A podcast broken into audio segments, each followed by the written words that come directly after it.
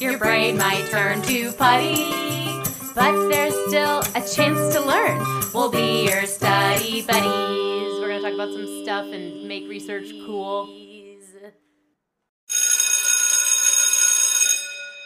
Hello and welcome back to the 2021 version of Study Buddies, which is the same word the podcast that brings you the latest in science and psychology. And sometimes more. My name is Paola Sanchez Abreu. And my name is Taylor Collins. We're so freaking pumped to be back in a new year Happy New Year! with you guys. Um, Seriously though, Happy New Year. Happy New Hopefully Year. this year holds all of glorious joys and exciting new things that we did not get to have last year. So Yes. we're coming into 2021 expecting a a, power year. Yes, and carrying through to 2021 the balance that we hopefully found in 2020. And if not, we shall keep searching for that balance. The seesaw balance. the seesaw balance. But alas, Very up and down. um, I'm feeling good. I'm in a I'm in a revamped closet studio NYC, so I'm really, really pumped about that. And we have a super dope study for you guys today. We do. So, what study are we cracking into on this fine 2021 day, Paola? Well, this study is called Loved and Lost or Never Loved at All Lifelong Marital Histories and Their Links with Subjective Well Being. And so this is a 2020 study, so it's super recent. Woohoo! Okay, so how did this study, the idea for it, come about? Well, there has been a wealth of studies in the past that suggest that married or lifelong paired people are happier than single people. Mm. As a single person, I am not surprised by this. wah, wah, wah.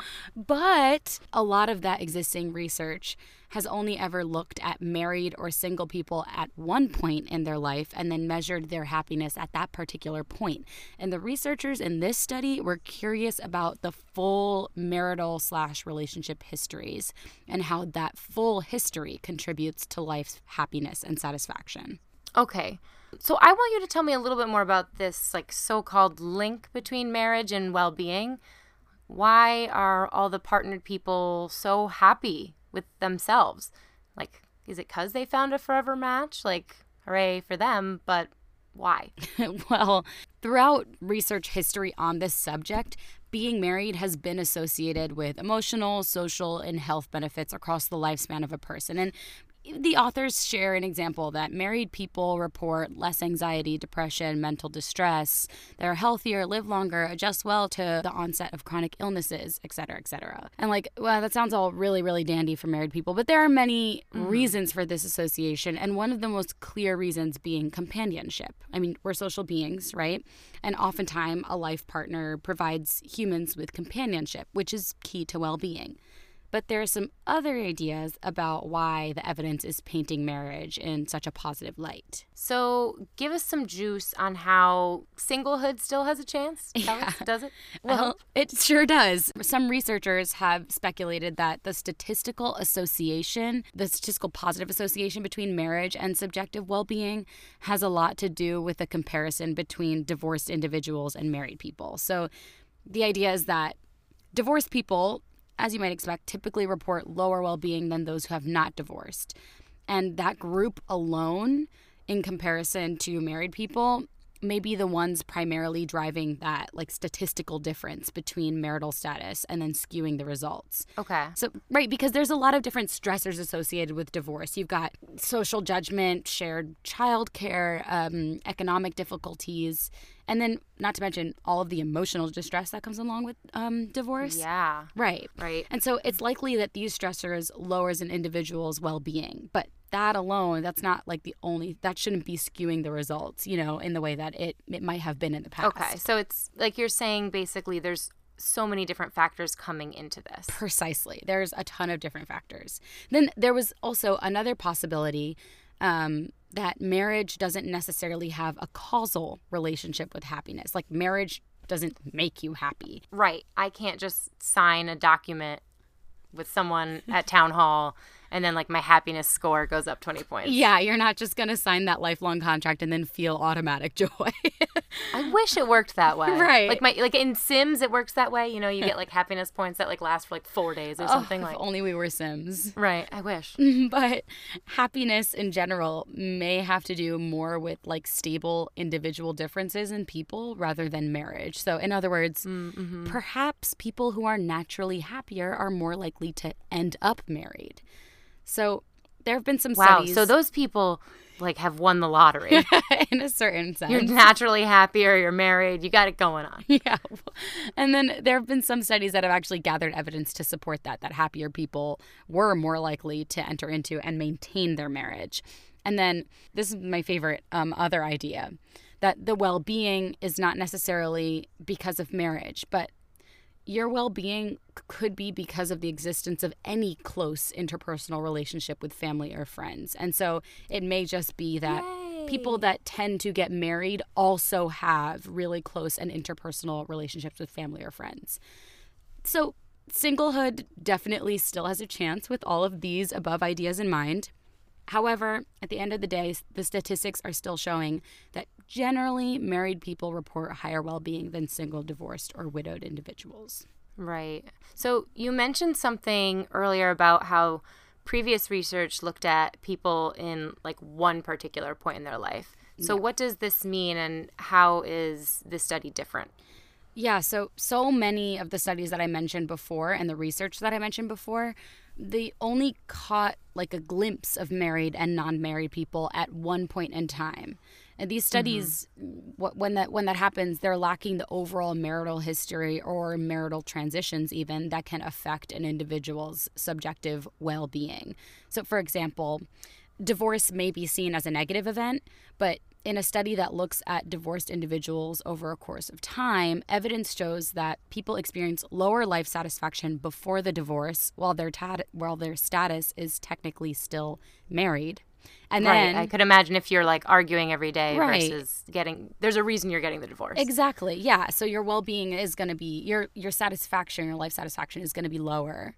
And then their well-being increases relative to their lowest point at the very end of their marriage. So when they're heading into that status of divorce, their well-being may actually increase. And now the evidence doesn't show that they return to like their baseline level of satisfaction before they were ever married, but there's still a very clear ebb and flow of well-being throughout their marital history. Okay. And then another reason that they wanted to look at well being throughout several points in an individual's relationship or marital history was because other observations suggest that the differences in well being of married people versus unmarried may not be as complete as the research suggests. So the associations Okay. between well being and marital status varies a good amount across cultures, countries, generations, even. And in recent years, some people are reporting more satisfaction in being single. So, with all this in mind, Woohoo. with all this in mind, the, the- yeah, represent Taylor. Um, with all this in mind, the researchers in this study felt that it was important to look at an invi- individual's entire marital history over time to give a more complex and holistic view of that relationship between subjective well-being and marital status. okay. So break this down. How did they conduct this study? Well, well, well. There were 7,532 participants, and they were all people. I know it's such a huge sample size, and they were all people who respond who were respondents from the PSID, which is the Panel Study of Income Dynamics, and that is a longitudinal study that's followed a nationally representative sample of U.S. individuals and their families since 1968, which is Okay. crazy. So the participants for demographics were 54.2% women and 66.6% men. And then the racial ethnic breakdown was 68% white, 28.9% black, 1.7% Latino, and 0.7% other. And then in the data gathered by the PSID, the well being information was only assessed and available for 3,530 participants. And in those 3,530 participants, the demographic breakdown was very similar to the total participants. Okay, so they, the actual study used 3,530 of this like larger data set. Exactly. Yeah. And then the average education level in both the full sample and the subsample was just over 13 years. So, how did they measure this data? So they were able to gather marital history data because the PSID's assessment of marital history began in 1985. So participants in 1985 were asked to report their marital history previous to joining the PSID. And then in following years, the participants reported annual marital status um, and history updates. And then they used age 60 as a cutoff to maximize their sample. So they were really looking at people's histories, marital histories from the ages of 18 to 60. And how did they decide to measure this life satisfaction variable? This made me crack up when I read this. They just asked one simple question Taylor, please think about your life as a whole. How satisfied are you with it? And then they answered that question on a scale from one completely satisfied to five, not at all satisfied.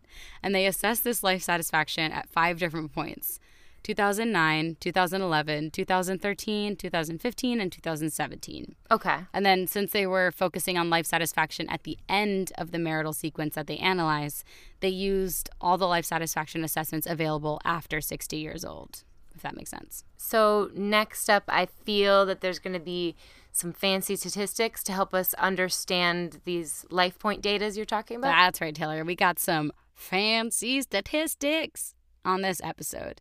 They did something called a sequence analysis, which basically analyzed all the similarities between the marital histories.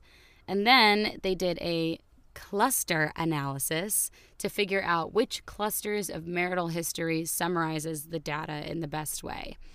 And so, after running these two analyses, they figured out that three clusters would be the best for this data set. And then the three different clusters were 79.3% of those people were consistently married. That's cluster one. Okay. And consistently married were people who spent most of their adult lives married. Second cluster was consistently single, people who spent most of their adult lives single, and this in this sample was 7.86%. And then okay. the third cluster was varied histories, people who moved in and out of different relationship states in their adult lives. And um, in this sample, it was 12.84%. So, how did they group these clusters? So, these clusters were identified by the length of time spent in each state. So, for example, the consistently married group also included people that have been widowed or divorced as well. What mattered most was the amount of time they spent in one state, and then they categorized them into a certain cluster based on that amount of time. Okay.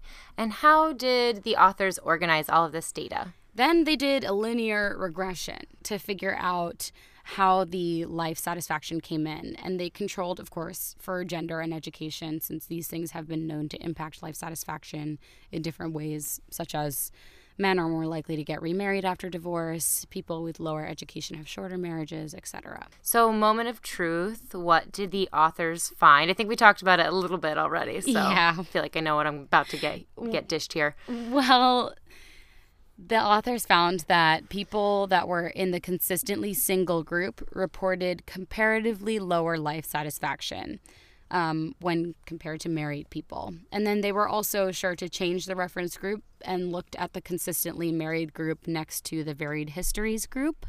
And they found. Okay, so the people who are in and out of relationships. Right. And they found the same that people in the consistently married group reported higher levels of happiness when compared to the varied history group. So basically, everyone that stayed single or went on and off between being single is just going to be less satisfied with their lives? Well, no. The authors were sure to put it in context and to say that while the differences were significant, they were still relatively small in magnitude. So, while the okay. consistently married individuals had higher life satisfaction compared to the consistently single and varied histories groups, there wasn't really a huge difference in life satisfaction between consistently singled and the varied history groups. So there's hope. Right. You know, as I'm as we're as we're thinking about this, it's really making me think that they should have controlled for ownership of a cat. yes. because we talked about companionship. We talked about how oh. important that is. I wonder if cats and dogs could be a, an, a variable that impacts the results of these. Absolutely. But speaking of that, why don't we talk about what the limitations are of this study? Yeah, well, there are a couple limitations. One, they didn't control for cats. Right. Two, their approach, uh, it leaves the possibility that there are changes in life satisfaction later in life, since 60 is the cutoff age. So there's that.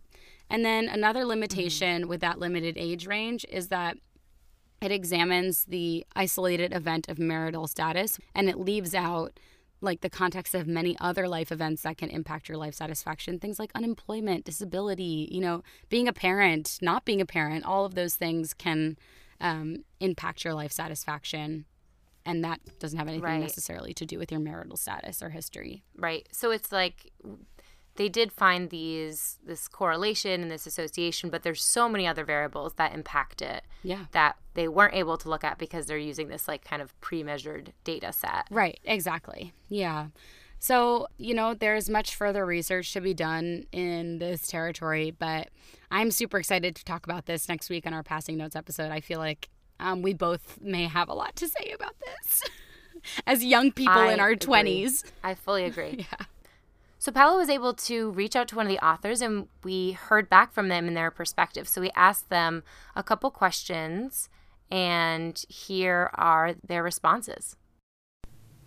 Hi, all. Uh, my name is Mariah Purol. I'm a graduate student at Michigan State University, um, and I'm going to be answering a few questions about my Loved or Lost paper. So, we asked Mariah what are the most salient points that you want people to take away from this article? And this is what she had to say.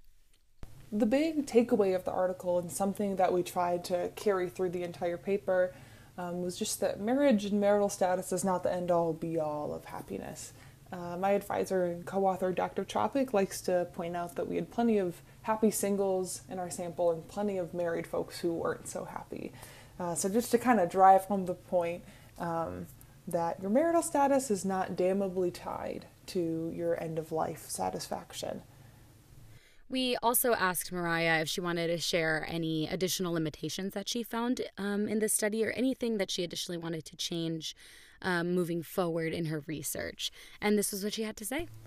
I think the downside of using this sort of methodology that zooms out and looks at an entire lifespan is that you lose those fine grained details we can't really explain definitively why at the end of life these groups had different life satisfaction. Um, we didn't ask about other things like unemployment or marital satisfaction um, or children, these kind of big things that could impact how a marriage functions and how satisfied you are at the end of life. Um, so it's a definite trade off. When you zoom out, you get to look at these awesome general patterns and see what shakes out but you also lose um, that more fine grain detail. Thank you so much, Mariah, and we're so looking forward to hear more of what you have to say in our Passing Notes episode next week. That's it for today. Thank you so much for bringing this wonderful study in palettes. Really uh, interesting to know, you know, my fate of lower life satisfaction is uh, predetermined. So, who who knows what what's in store for us? So, right. Well, thank you for joining us this week. We'll see you next Tuesday for another episode of Study Buddies. Bye, guys. Study Buddies was created by Paola Sanchez Abreu and Taylor Collins. Our graphic design was done by Monica Ray Summers Gonzalez, and our intro song was composed by singer songwriter Caught in Between. You can follow Study Buddies on Instagram at studybuddies.com and email the show at studybuddies.podcast at gmail.com.